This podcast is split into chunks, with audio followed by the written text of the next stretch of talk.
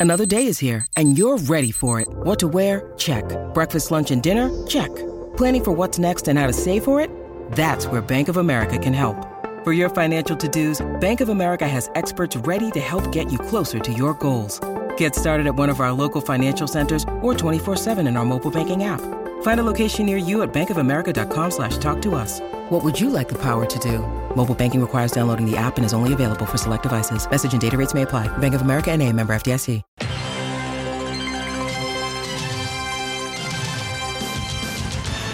Hot route! Red 7, red 7, red 7! Don! What? Red 7! I don't know what Red 7 means. Hot route! I don't. wh- What is Hot Route? Will you just go stand on the other side, please? Billy Bob, this is it. The man who got us here. You ready? You don't think that lame ass play where I run down field and act like I'm lost is gonna work, do you? Then he pivots, fakes, chucks the big bomb halfway down the field to our hopefully still wide open tailback. I call it the annexation of Puerto Rico.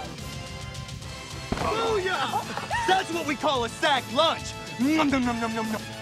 I need that ball. Get me the ball. You need the ball. Get me the ball. Get you the ball. Are you gonna get me the ball? I'll get you the, oh, get the ball! I hope he doesn't kill somebody. Because we know when we add up all those inches, that's gonna make the difference between winning and losing. Between living and dying. I got a whole lot of money. Y'all it for me. Bottle popping that water. It's a party, it's a party, it's a party. Welcome into an eventful edition of 11 Personnel. I'm Nick Roush with Adam Luckett, where we got to talk Governor's Cup, we got to talk recruiting, we got to talk coaching carousel, and there's a lot, there's a lot of, of meat on each one of those chicken wings. We got some really thick flats, some drums that are just bulging, waiting to be dipped in some sauce like it. And there's there's really no time to waste because we got so much to talk about. We could fill a Finebaum four hour window with the stuff we have today. But these kind of podcasts are, this is for our listeners, this is probably your favorite thing we do. So we got a lot of information. We got game, recruiting, carousel, all of it. We're all gonna we're gonna cover it right now. Here today on Tuesday, November 30th. A lot has happened since 7:30 on Saturday night. Yes, yes. It is currently noon 20. Uh, hopefully this isn't dated. We tried to wait um, till some some dominoes fell.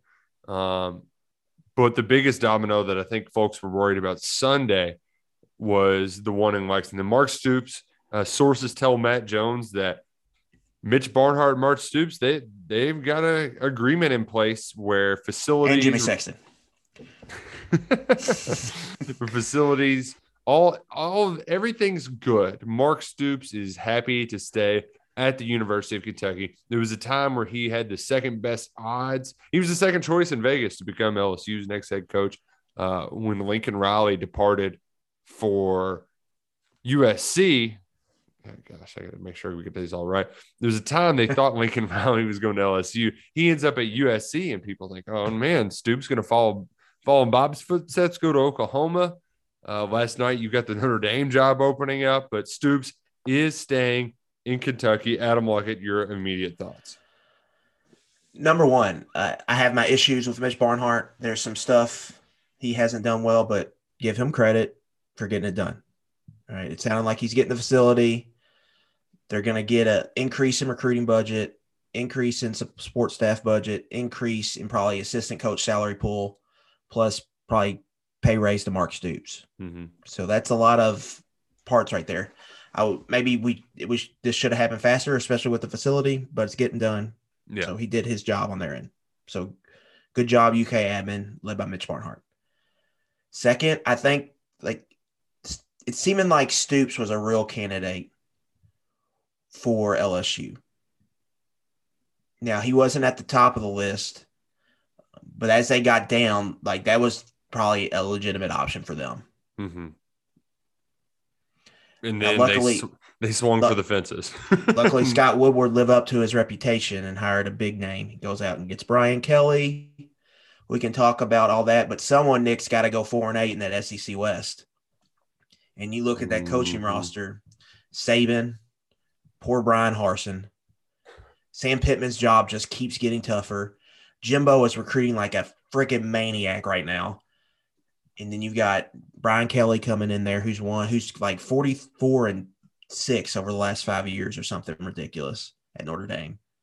And then who else am I missing? Oh, Lane Kiffin and Mike Leach. They're there in Mississippi. Yeah. I mean, it's just an insane amount of coaching talent right there. Um, so good luck there. But luckily, when the structure at right now, Kentucky really doesn't have to deal with that. You get Leach every year and then uh, a rotating cast. So mm, really, I think it was just good that that that Kentucky got this done, handled it. It works out because now they're getting some big recruiting buzz. They're able to tell Mhm. him that he's a candidate, and it's looking like Oklahoma. There's a lot of Brent Venable, but Venables buzz there. Um, so it's looking like there might might not even get down to Mark Stoops, which we talked about privately. That just seemed like a weird fit for both of us. Kind of hard to see that. Yeah. uh, Um, you brought up the fact that Mark hasn't really been on the him and Bob have never really crossed paths, and it would be kind of weird to latch on them. I also thought that Well, they had to fire, and they had to fire Mike, his brother. Yeah, and then you, you add to that, like part of the one of the perks that Bob had is he could win the Big Twelve there. I mean, you just hop into the SEC West to be in a non-traditional spot at Oklahoma. Like LSU would make sense. You you have the state of Louisiana all to yourself. Um, you know the the the culture fit there with where they have defensive minded coaches too. Like a lot of that made sense um, and would be a reason why you would jump at that job. Oklahoma just didn't. A lot of things just didn't add up. Um, so I'm glad that it got seemingly nipped in the bud rather quickly. Um, I, I, I love to. My brother-in-law, big Notre Dame fan, was like giving me hell, like, "Oh, Stoops going to go to LSU." Brian Kelly dipsets for Baton Rouge, uh, winning as head coach in Notre Dame history um, active most wins among all college football head coaches and there's a lot of kind of triple trickle down effects from this um, and the big one the big one is what happens with marcus freeman because we had a report today like The right assistants is the big one. That's really going to be the big moving and shaking. Um, is hiring assistants from different places, people moving and then having to replace staff. Like Brent Pry just left Penn State, defensive Mhm. coordinator. He's going to be Virginia Tech's head coach. Was reported earlier today, on Tuesday the thirtieth. Like Brad White would make a lot of sense mm-hmm. for James Franklin to target, or Tim Banks, who's Tennessee's defensive coordinator, did a solid first year job. He's been Frank, with Franklin for a while. Maybe he tries to bring him back to Penn State. You know, stuff like that. That's kind of the you, the trickle down effect you're talking about. And Yeah. Freeman's a huge one here. That's the one we probably need to monitor the most Yeah. moving forward because it does not seem like Mark Stoops is a candidate at all for Notre Dame. no Like Um, it seems Freeman, Fickell, Campbell, campbell and then Pat Fitzgerald. I would say is a wild card. throw After jeff brohm in there too i'm, I'm lobbying for him i'm going to be the guy get get the good catholic boy from trinity he's well, there's another job. before. There's another job Jeff Brohm might come open for. Ooh. Which one's that The one right down the road from your house. No, no, no, no, no, no. We need to keep. We Scott Satterfield. He just lost his father for crying out loud. Look, and you're gonna talk about it. We got to keep Scott Satterfield there as long as possible. Okay. Thought, yeah, thoughts and prayers to the Satterfield family. We'll get into all the little stuff. We'll get into that here later in the podcast.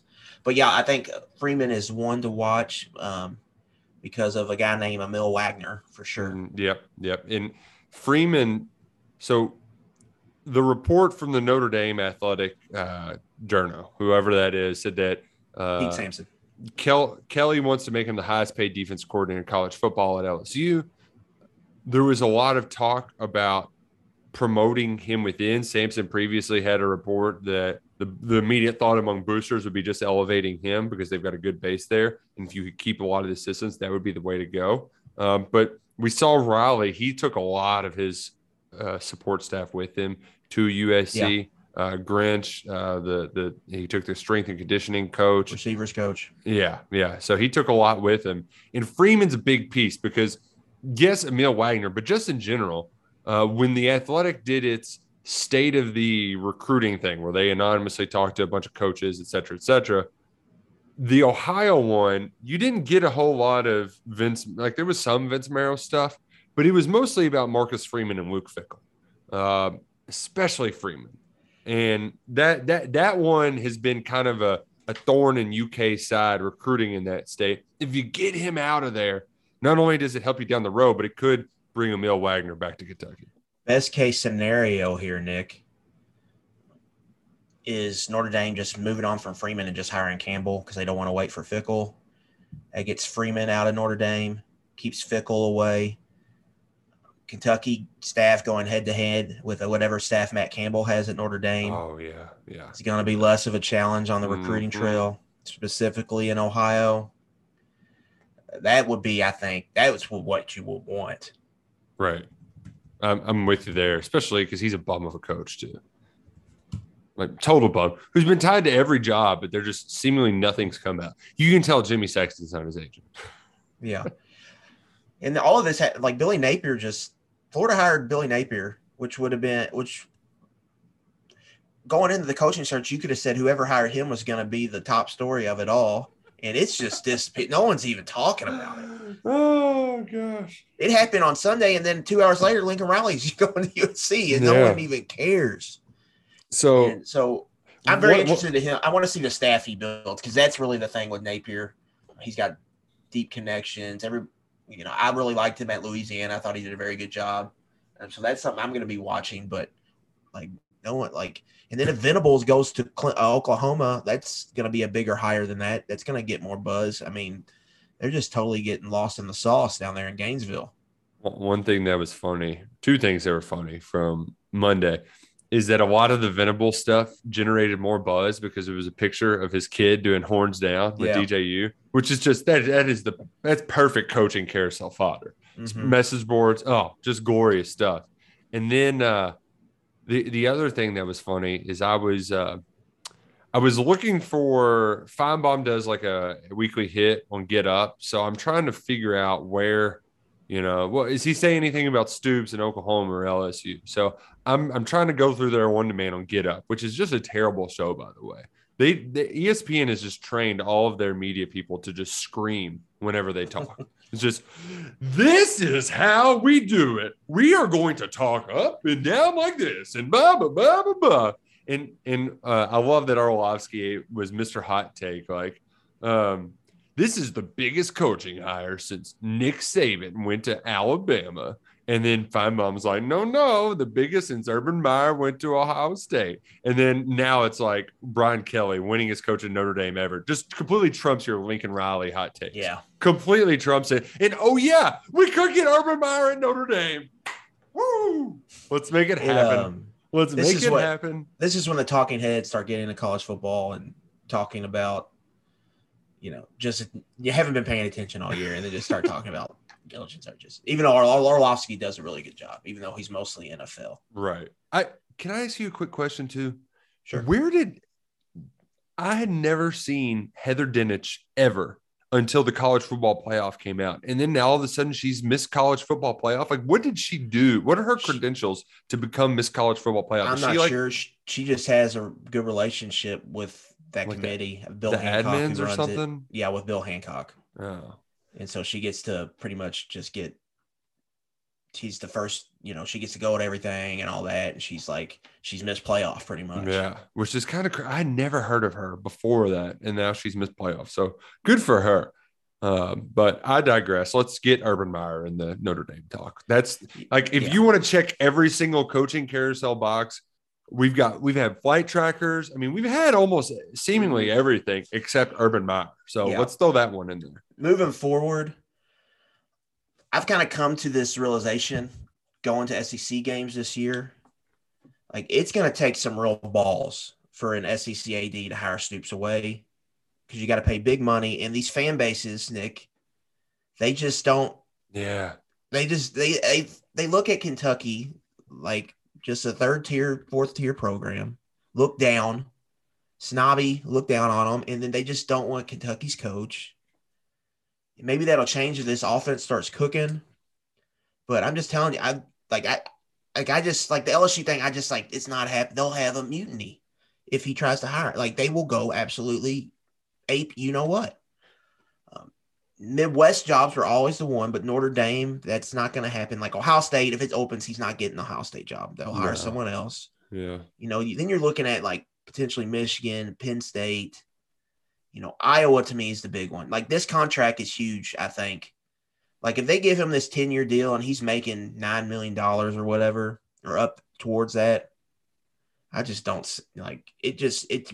I'm not saying it's a slam dunk. He's staying here till he retires, but that's a huge step in that direction to Well- me. Because these last two years, I felt like were the years. If you get through this, you're pretty close. Yeah. Iowa's the one big one because of the connection. But if you, if you if you pay if you pay a certain amount where it's just they're not willing to go that high, you know. Now we'll see with the how everything shakes out and what. But it, it seems like it's going that direction. That The- Kentucky's locking him up until retirement.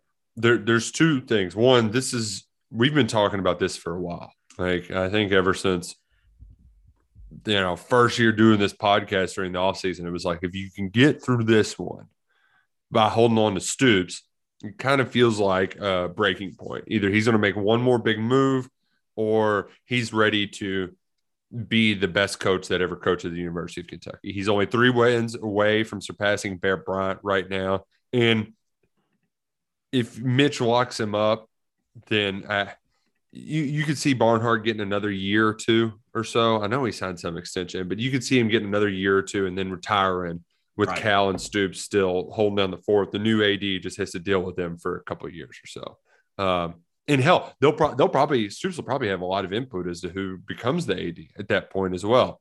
Uh, so getting what he needs to stay here is important, especially for the cycle. And I think it is a great you- you're in a great spot as a Kentucky fan because it's kind of like what Schwarman said before that Tennessee game last year. They don't respect you. They don't respect. Kentucky. That- it drives it them crazy. I went down to South Carolina this year, and uh, it just like they just don't care at all. Like, they, they they just ignore everything, everything that's gone on in their program. They don't care. They think every year they should be Kentucky.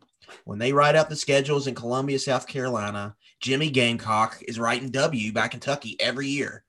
It it it just it it baffles me, but that's just kind of where it is, and I, that I think that's going to be a good thing. That combined with how this has been a slow build, Mm-hmm.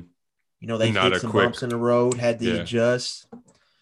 You know, it's setting up to be a really great thing, and I just hope like lock them up, like keep this staff in here. We can talk about Jon Sumrall and Troy. I know you've dug into that a little bit, Yes, yes. but if you get Sumrall up to like Sumrall's making six fifty right now. Last coach at Troy, I think, made seven fifty to eight. It, it was it was six fifty. I looked it up. They, they made they made the same salary this year. They both each made six seventy five. you get him up to 825 he's going to have to take a pretty good pay cut to take that job Yeah, and from my understanding, there hasn't been a there hasn't been contact or anything made, and I don't I don't get the sense that Sumrall is looking for an out by any means. Like there, there's not some sort of urgency. He's got a good thing going to Kentucky. It's his alma mater, and even though Troy on paper makes a lot of sense, like for guys like Feldman and Thamel who do coaching search stuff for a living, it's like oh former guy that was there, did everything. He's got ties there. Like this makes perfect sense for him to become a head coach. And even though it makes sense, the timing probably doesn't make sense. He's due for a new contract. The, the, the deal runs up um, this summer. So he's going to be getting a new deal regardless. Which is part Uh, of that i think getting more money Yeah. So you can- administration was part of that Right. Bigger- so you can pay him more. pool. And Mhm. so you can be competitive with. And how much are they paying Coen right now? Like 500? They'll probably up that up to 750, right? yeah it's a little more than it was like 600 i think um let me look at that. no it was like it was 750 was It was. i'm pretty sure Okay. Yeah. Well, that that's a little bit more than I expected. I guess Well, you got to pay him more than your. 750 2021 775 2022 they just need to go ahead and bump that up Let's make just it. get- to me, just get the coordinators in a million. Every other, you know, like over half the coordinators SEC are already there. Like get to the market rate. yeah. Plus this money coming in with the TV contracts. You know, when the CBS stuff ends and it's all ESPN, it's just gonna be they're making, you know, so much hand over fist. I don't want to hear excuses about money. Just get the stuff done. Uh, you know, if there is any problems with money, I think a couple eight dollar beers would help pay for that pretty quickly. Couldn't hurt. No yeah, couldn't hurt one bit at all. Uh, so that's kind of the the latest on the crazy coaching search. Um, I'm trying to think of the content has just been magnificent. It's just oh, it's been outstanding. Oh man, the, the tweets, especially Brian Kelly, just nobody just comes off as more of a smug jerk than him. I mean, he fit Notre Dame to a T. LSU, that's going to be a different culture shock. And I saw I saw one picture like, yes, I would like one poor boy, please. Yeah. poor boy. poor boy sandwich. Oh man. But it also might be just what they need after the last few years. Yeah, true, true. Um, well, I, I mean, I, I'm stealing this for a lot of people, but culture doesn't matter if you're winning.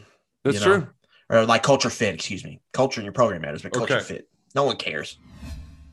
Today's episode is brought to you by our good friends over at PrizePicks. There isn't a better way to enjoy watching your favorite team than by playing daily fantasy with our friends at PrizePicks. It's the simplest form of real money with daily fantasy sports. Just you against the numbers. Pick your favorite players, pick over or under, parlay them together, bada boom, bada bang, money in your pocket. Use the promo code personnel and you can double your deposit. An instant 100 percent bonus up to $100 on that first deposit. So just download the app or go to prizepicks.com, use the promo code personnel today. And today's the best play best time to play because on Taco Tuesday they're giving you player rates at a discount, a steep discount. So what are you waiting for? Go over on to prizepicks.com, use the code person, personnel and play PrizePicks today. When you need mealtime inspiration, it's worth shopping Kroger, where you'll find over 30,000 mouthwatering choices that excite your inner foodie. And no matter what tasty choice you make, you'll enjoy our everyday low prices, plus extra ways to save, like digital coupons worth over $600 each week. You can also save up to $1 off per gallon at the pump with fuel points. More savings and more inspiring flavors make shopping Kroger worth it every time. Kroger, fresh for everyone. Fuel restrictions apply. All right.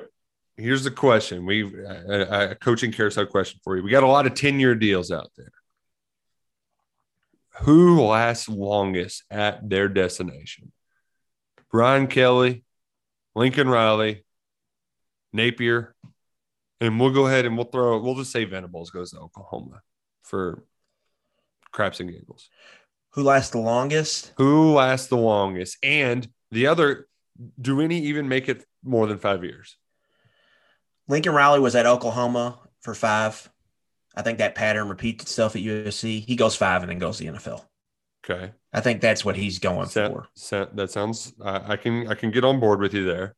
So, knowing life in the SEC, something tells me a job will be shorter um, than that. So we've got well, we got Billy Napier, Brian Kelly, mm-hmm. And who's the other one? Uh, well, Venables, Oklahoma. See, I like all these guys. I think all, all of these are good hires, but the math tells you if you pick a group, one yeah. of them's at least going to fail. I have a feeling that Kelly is going to be like a four. He's going to have one team that's yeah, sure, that's a that's safe gonna, pick. It's going to win a title and then I could see that, and he just retires and is done with it yeah. because of the recruiting in the SEC. You know, you bring Oklahoma, yeah. Texas. Like I over. say with with all these, I don't like to grade coaching hires until I see the coordinators. Especially with a guy like Venables, first time being a head coach, if he messes that up, yeah, and he doesn't get a good offensive deep trouble. Guy. Yeah, yeah. But I would say Napier just because the Florida job. That is what it is. I mean, Urban Meyer only lasted six seasons. You know, mm, yeah. we act like Spurrier was there forever. He was there for twelve years, which is which forever.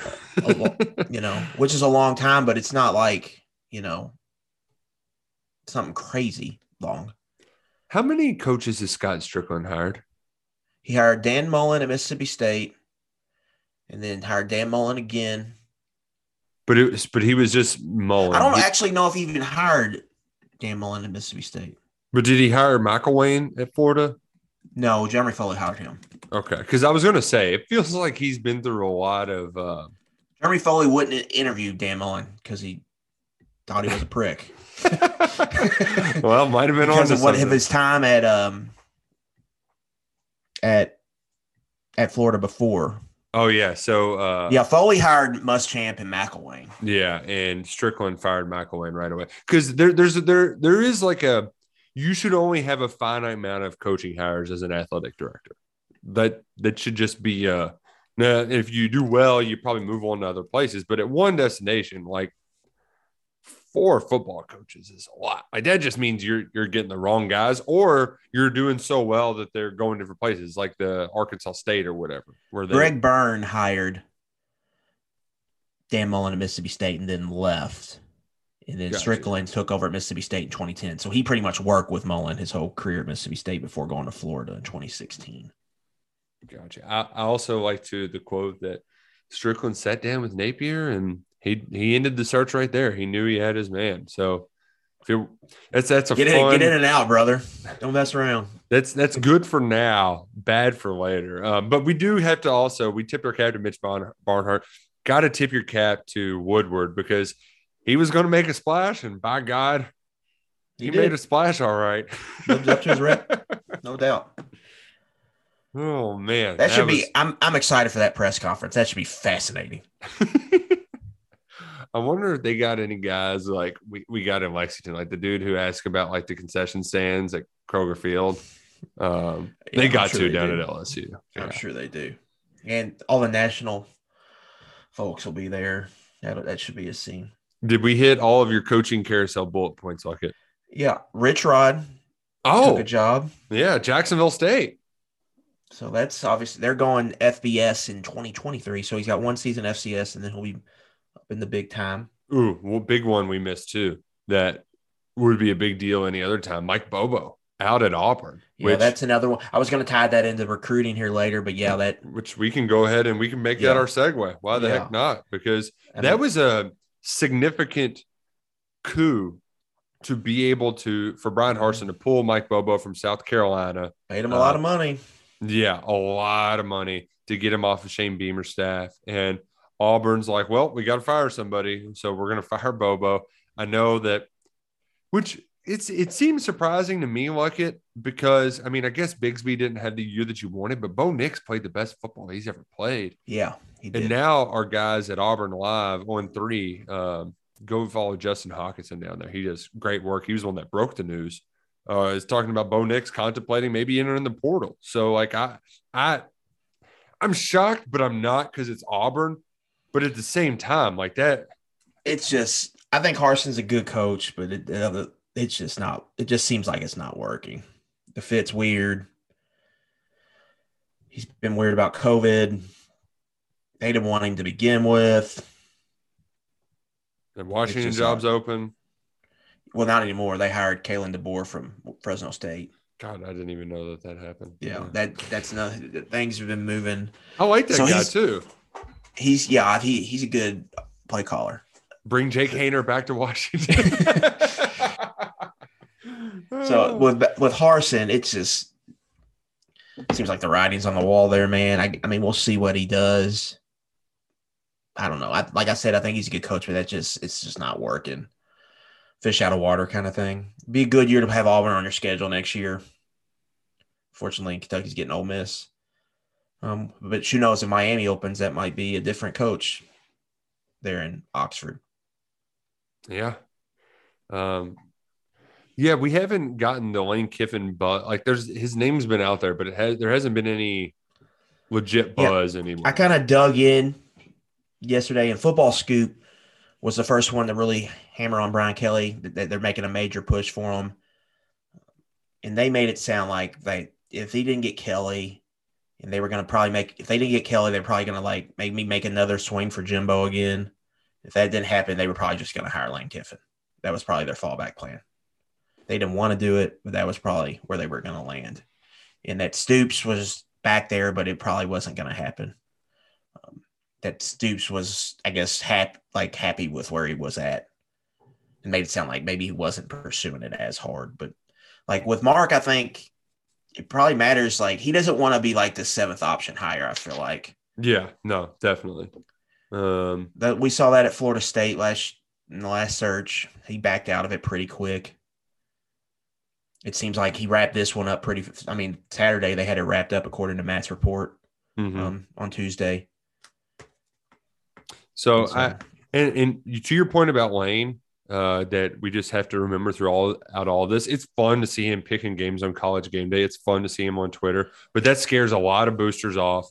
Um, a lot of big money, big money moving shakers. So as much fun as he is to mention in all these coaching searches, um, that's the the the part where we have to remember where he he can really his options are limited. It's limited to renegade Yeah. programs like Ole Miss, like Miami's, you know, Mhm. and like to the point that even LSU is kind of like I want to see Lane without Matt Corral personally.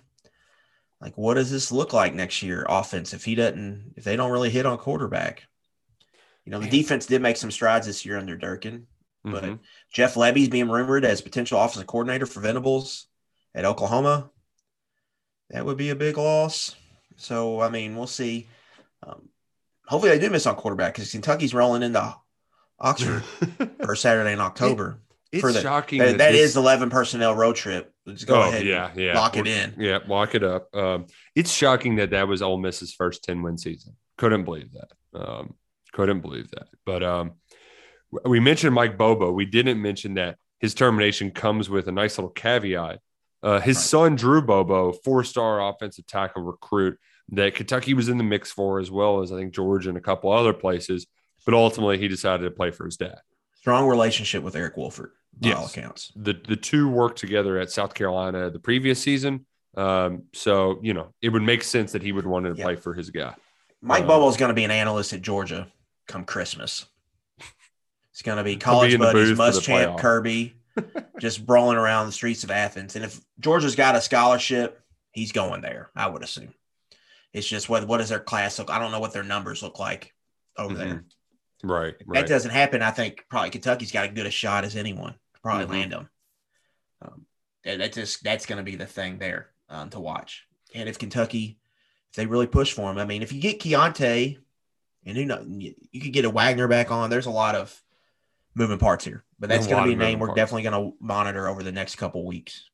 And there's another Auburn commitment, Nick. I Mhm. think you've been digging on a little bit. Yeah.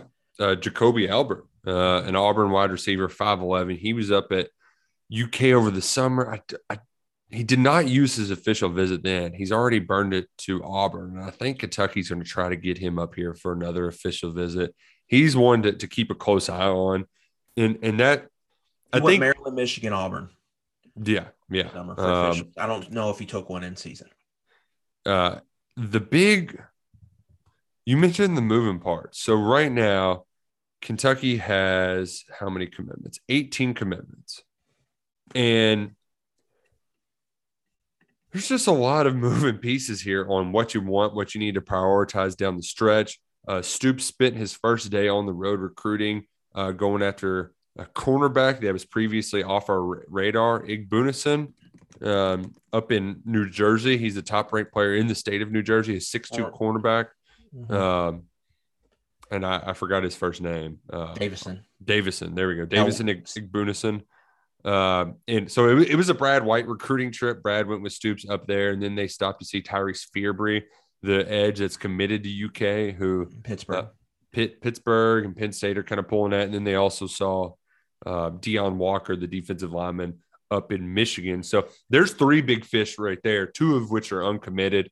Um, you're you're working on this Auburn kid to flip. I think they've got another kid they're working on uh, in the South, and then uh, there's just there's a lot of kind of lines out there right now. Like it, there's a lot of lines out in a lot of different pools, and you got to be careful on who you take. I don't know how they have these conversations with some of these kids, um, but like particularly at receiver, how, how many did you get in the last class? Four or three, I guess, without Devonte Ross. Right. Right quick. I think it's just three. One. Um, DeKale, Chris Lewis, Chauncey Magwood. so you had three in the last class. You've got three committed right now. Four, excuse me. Um, And so, and you've also got Taj Harris, a fifth in the transfer portal that's committed. And now Jordan Watkins is in the transfer portal. And I've always been under the impression that UK had a transfer portal wide receiver in mind, and it wasn't Jordan Watkins. Yeah. So, like, there's a lot of options out there. Yeah. And right now, Kentucky's got 12 receivers on the roster on scholarship. Josh Ali's gone. I would assume Isaiah Epps is gone. Wan'Dale Robinson's gone. So that's that gets them down to nine. And then I guess Clevan Thomas has a decision to make. Uh, um, he's- it, He's and then, out, I think. okay. And then, well, that would get them down to seven because that's even counting Devontae Ross. Yeah. he's- Seven he's receivers. too. Yeah. So, yeah, I mean, and then take Hay Crooms, I think, is a potential portal candidate. A candidate. I'm wondering about Brandon White because Well, that's what I was gonna I was gonna get to, Nick. Like, there's some guys in this class I wouldn't be surprised if they move on from. Like if some of these big, if they're in position to get some big guys, whether in the portal or on the recruiting trail. especially in White's case, like he didn't play his senior year because of like an opt out or something. Like that's kind of weird. Um, Yeah. So I don't know. There's some weird stuff there. I wouldn't be surprised if there was like a decommitment or something like that. I'm late. Um, I mean, how much do they love Jordan Anthony? right. Um, and then you get to Jordan Watkins, where I think there is some like UK's got to figure out do we want to do this? They got to figure out their numbers. Yeah. Um, because I think they've always liked Jordan.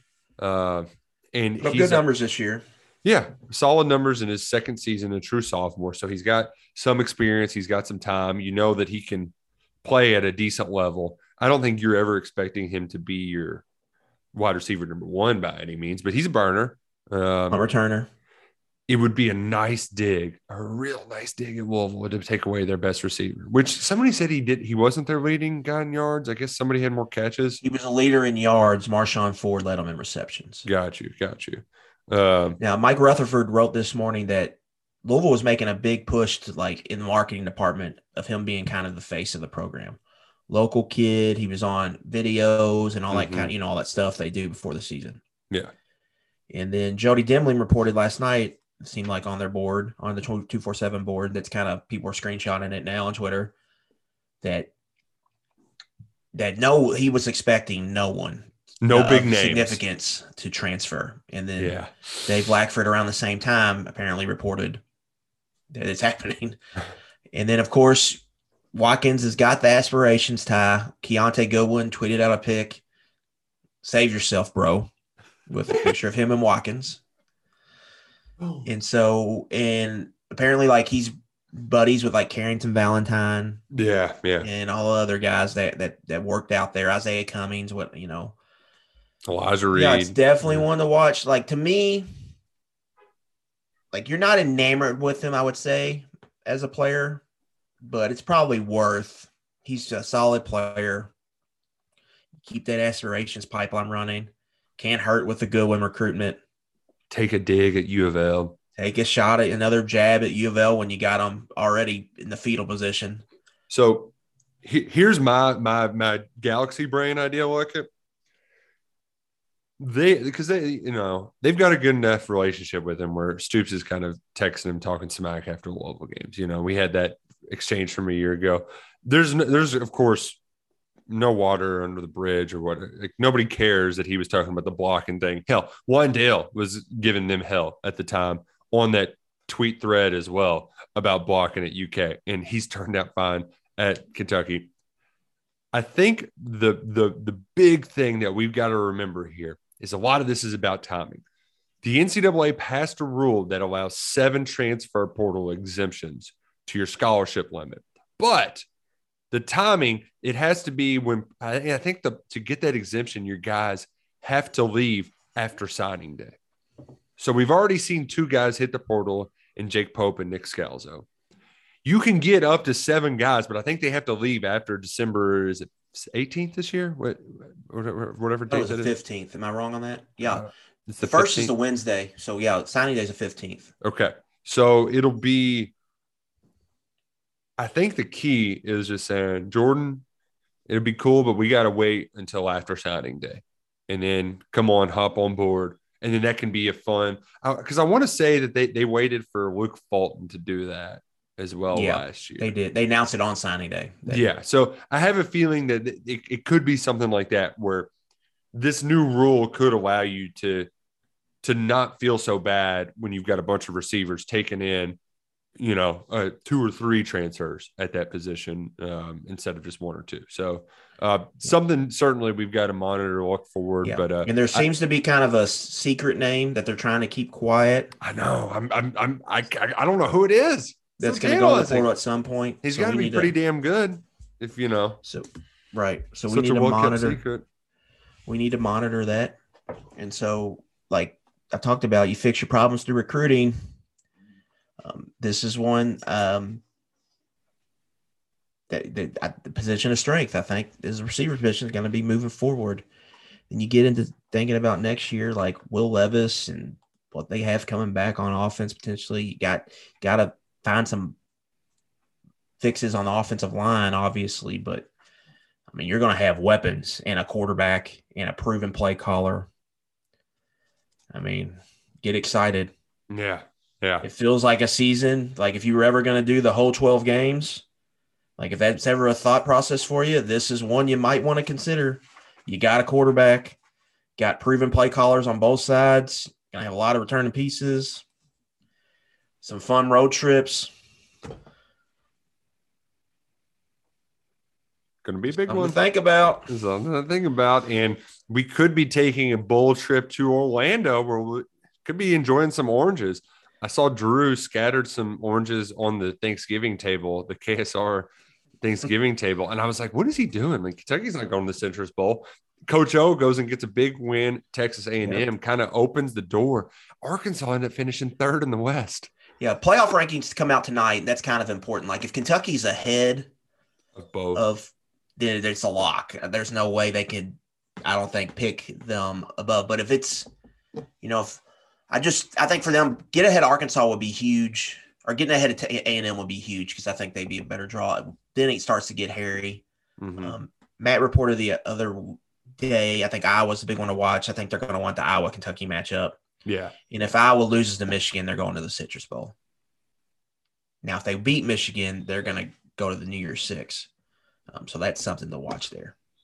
Man, that and also like But we, we know how the bowl stuff goes, but but Kentucky's got the best record, conference record this year, so they should have um, some leverage down there in Birmingham. So wherever they want to go, I mean, I don't like. I think Outback and Citrus are about the same to me. I know Citrus pays a little bit more money. mhm. It's hour later kickoff on New Year's Day. ABC, a, a little bit bigger audience. You know, that's important.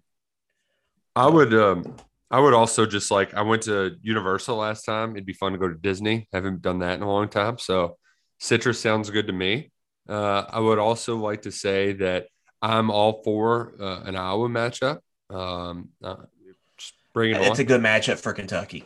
I was looking at some of the numbers last night. oh my God, Iowa's offense is putrid. It is so bad. bad, now, they're going to score. It's all about turnovers, turnovers and special teams. That's where if you play on the draw, if you can play on the draw there, you're going to beat them. But if you don't, that's how they win games.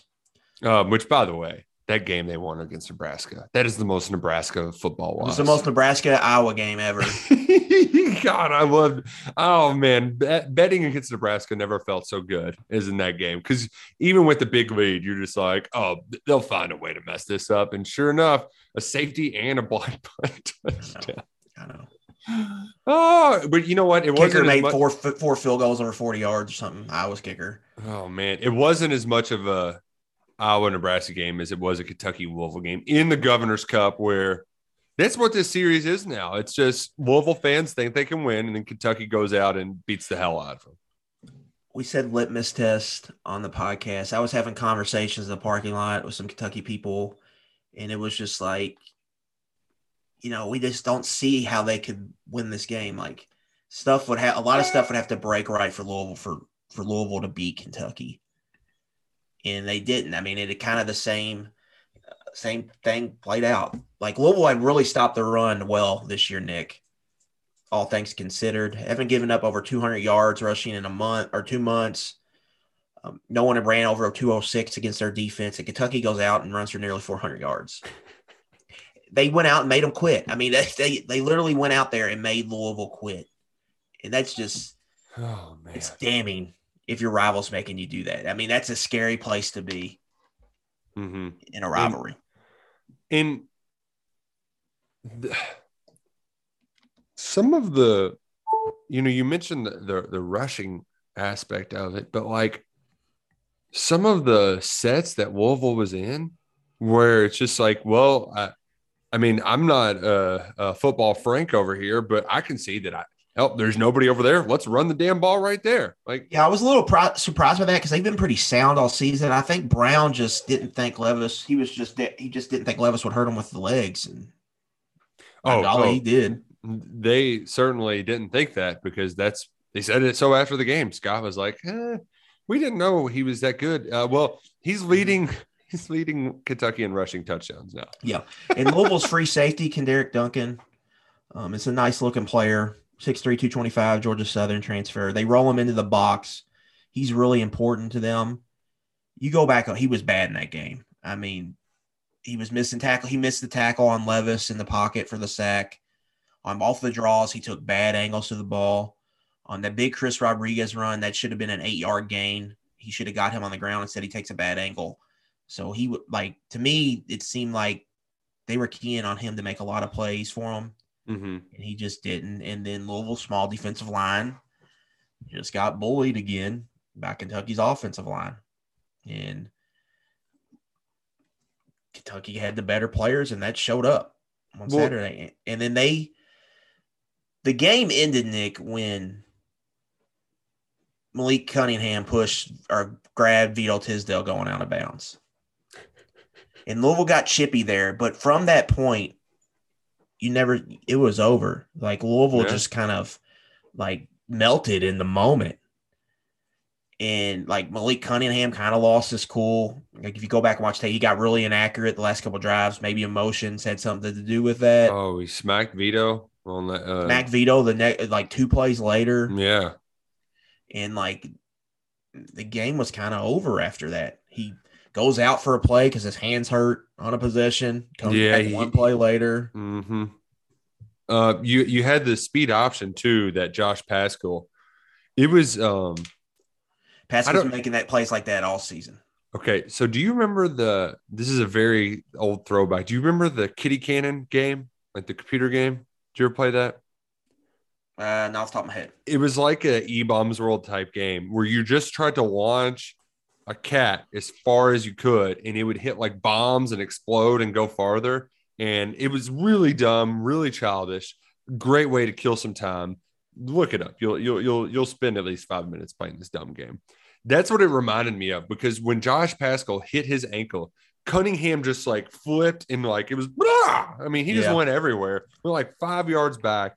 And that play really uh, I mean, they, they got to stop before, but Louisville, I mean, they only had four possessions in the first half. You had the score on the first drive is a good scripted play. Then you get uh it wasn't it was the the stop on fourth down, a three and out, and then Paschal forces the field goal there right before half. They missed the kick and a chance to make it a game in the middle eight. Instead, you do what you did in 2019 and you get a stop and you go run it right down their throat. I mean, Kentucky won situational football, dominated on third and fourth down, dominated at scoring opportunities. For the game, Louisville had six scoring opportunities, only scored 21 points. Kentucky scored 45 on seven.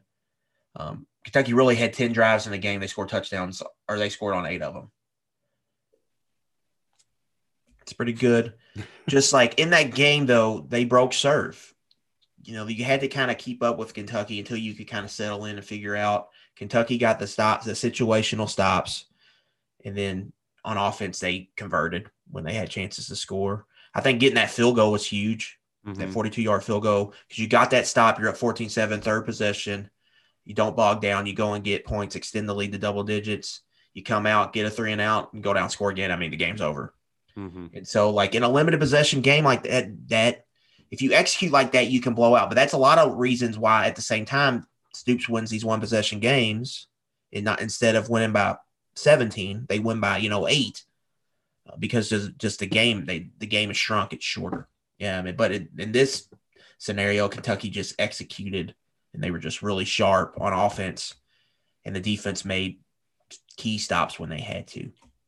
There's also an element to like it where you take out the kind of X's and O's factor of it. And we, and we saw this all rivalry weekend. Rivalry games, they've, they've got a lot more emotion attached to them.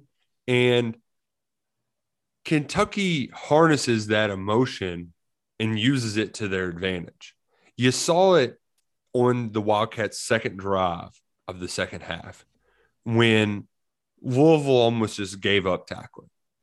Just seemingly like you, you can just see it, you can feel it, you can sense it in their defense where they've just kind of wave the white flag. In these games, you got to be able to bounce back from craziness, from from big ups, from big downs, and it feels like Kentucky just has the has handed them some emotional baggage.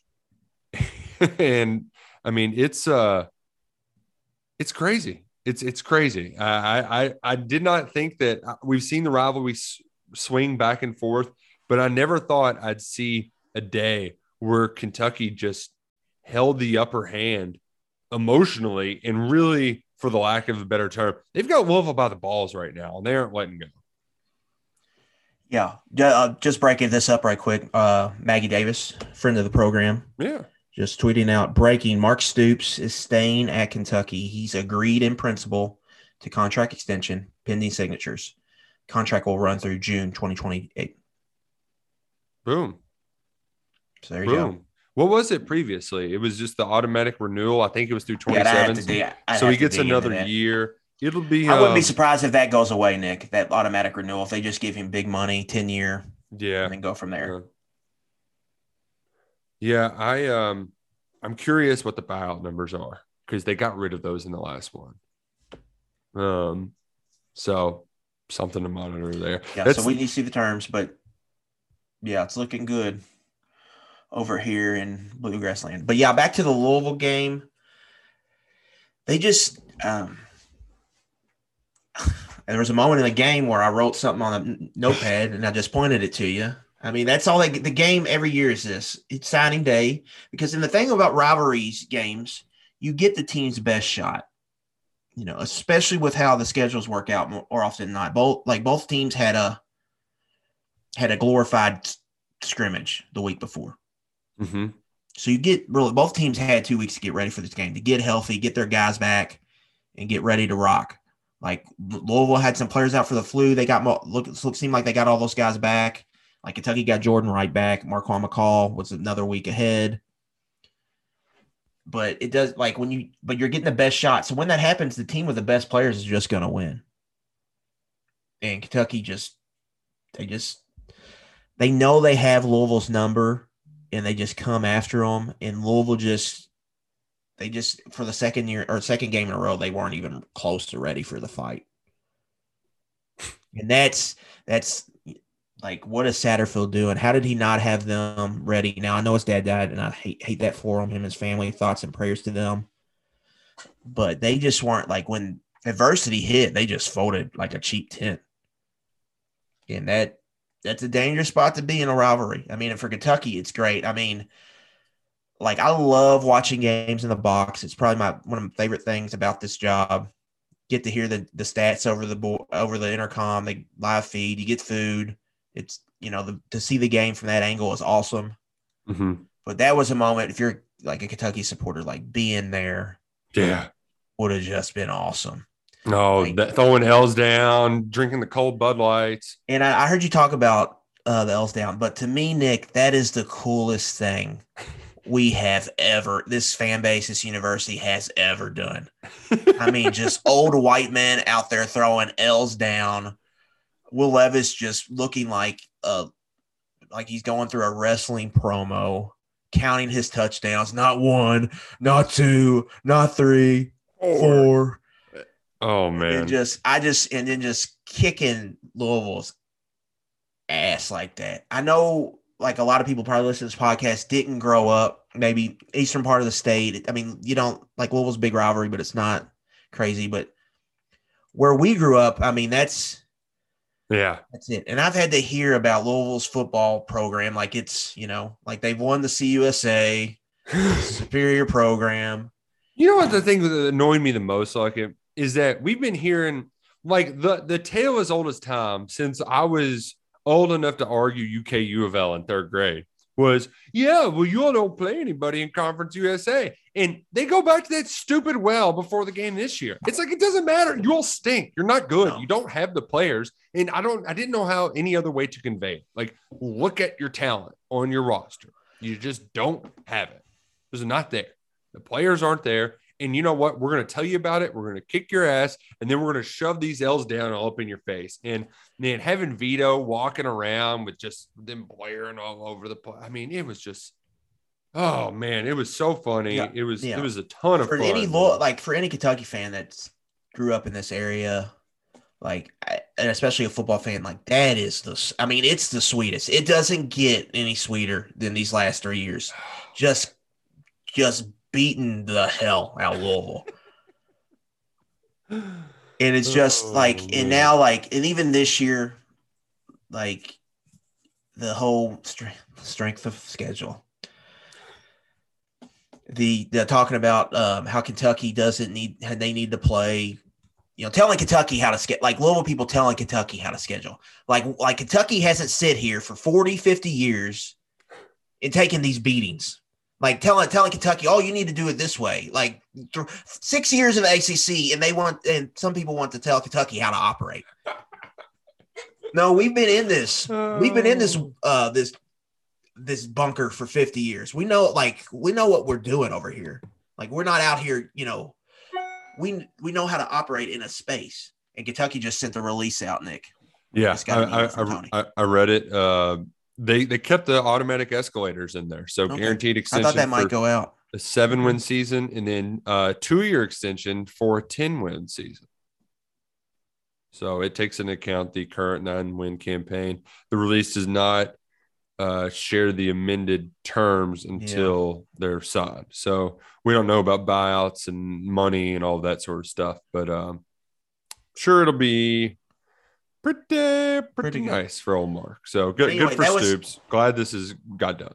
back to that just made it so sweet. I mean, I just I don't understand that. That gets on my nerves. The whole uh the whole like them telling Kentucky like they they didn't beat anybody. Louisville played a tougher schedule. I just that was just it blew my mind. Blew my mind. And like I said, man, no one cares that LSU and Florida went six and six. They do not care. No one cares.